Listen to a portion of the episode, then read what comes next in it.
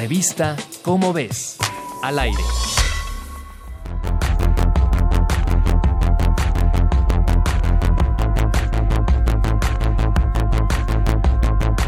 Existen muchas confusiones sobre el medio de transmisión de la COVID-19 a pesar de la gran cantidad de información en la red, los detalles expuestos por la Organización Mundial de la Salud, así como por las autoridades sanitarias en cada país.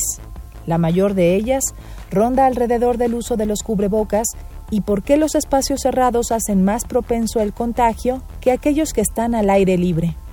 Una investigación realizada por la Universidad de Texas, AM, y que fue publicada en la revista Proceedings of the National Academy of Sciences el pasado 11 de junio, reveló que el uso obligatorio de cubrebocas es una medida muy eficaz para reducir el número de contagios.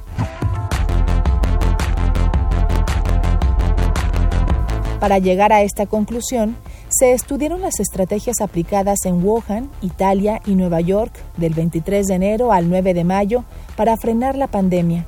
Otro estudio de la Universidad de Nebraska y publicado en la revista Nature encontró que los aerosoles recolectados en las habitaciones de pacientes de COVID-19 contenían el virus que la provoca.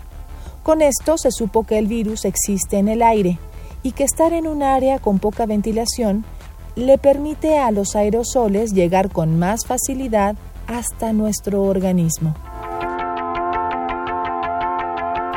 Si te interesa cuidar tu salud y conocer las medidas sanitarias para prevenir la COVID-19, consulta la revista Cómo ves, la publicación mensual de divulgación científica de la UNAM. Revista Cómo ves, al aire.